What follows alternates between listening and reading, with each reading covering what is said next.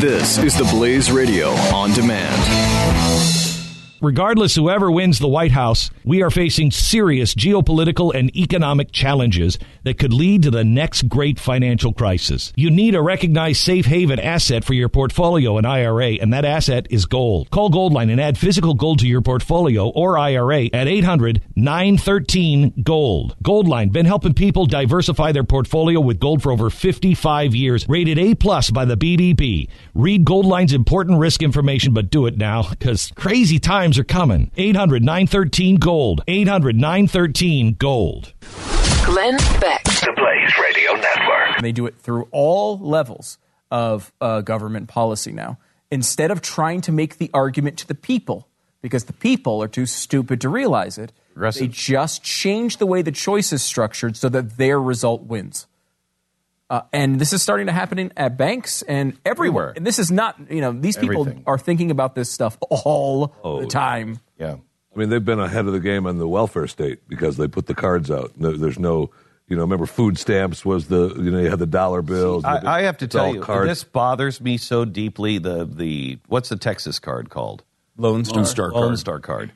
It really bothers me that we have made the Lone Star Card just like a credit card, and there's no looking down at that. There's no shame when you pull that out. And I know this is hard and harsh, but I'm quoting Benjamin Franklin.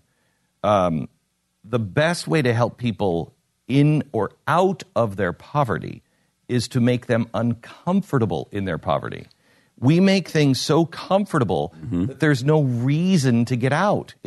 Opt out by design, of course. It's more of a hassle. Well, yeah. I mean, they can control what you purchase, though. I mean, there are times when people, I've seen it happen where they have things on their conveyor belt that the card won't pay for. Correct. But I remember there was, you know, with food stamps, there was some bit of shame. Having to get it, take it out and change. Yeah, and it was just, it was a little bit of shame. And I look, I know because... I've lived it. I have lived having no money. I worked in my father's bakery. My father went bankrupt with his bakery. You know, we couldn't make ends meet. We had, you know, powdered milk. We never got to the food stamp place because my father and my grandfather were both raised. You don't do that. You don't do that. You do that if you cannot eat and cannot work. Always a last resort because you didn't want to deal with it. But you go out and work and you take any job at any level and you pay for what you can. And if it's only food, then you go, this is my father, you go live at the YMCA and you work and you buy food and you dig yourself back out. I mean, the YMCA's got cable, right? Because I can't. Right. I can't.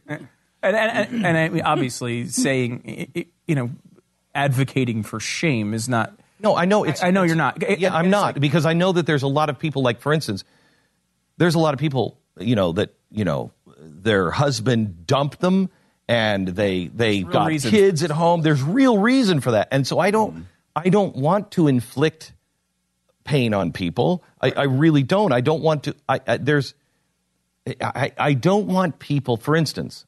I don't and won't look down on somebody who is using a Lone Star card or welfare stamps when we had food stamps. I won't do that. My father made that very clear to me when I was a kid. You don't look down at those people. You don't know their situation. But I do want them, when they pull it out, to go, I wish I didn't have to do this. How do I end it? How do I end this? Because we've as a society because both of these things are true. You know, we don't want people to feel shame. So we've tried to make the policy as easy as possible. However, we don't want them to feel any discomfort at all about anything. So we've chosen that. Safe spaces, trigger warnings. It's pathetic. Yeah, what we're saying now, what I'm saying right now, has got to be viewed by some, and I don't even know by how many now, as outrageously horrendous. Right. And so the point here is that we know there's a problem here. We don't want people to feel bad. But as a society, we've chosen to eliminate the feelings rather than try to eliminate the poverty. Yes. And as Ben Franklin, yes. this is Ben freaking Franklin. Who started the first public hospital. Yeah. Who started the volunteer fire departments. I mean, this guy who gave away his patent of the potbelly stove because it would help. The number one cause of death in America for females was burning to death. So he understood, I don't need to make money on this. I got plenty of money. I'm going to give this away so everybody can make it and everyone can have the potbelly stove. So here's one of the most charitable men around, but he understood the more you make people comfortable in their poverty, the more you strip them of the reasons of standing up on their own again. And that is morally wrong. I believe we will have to answer for the people we have crippled.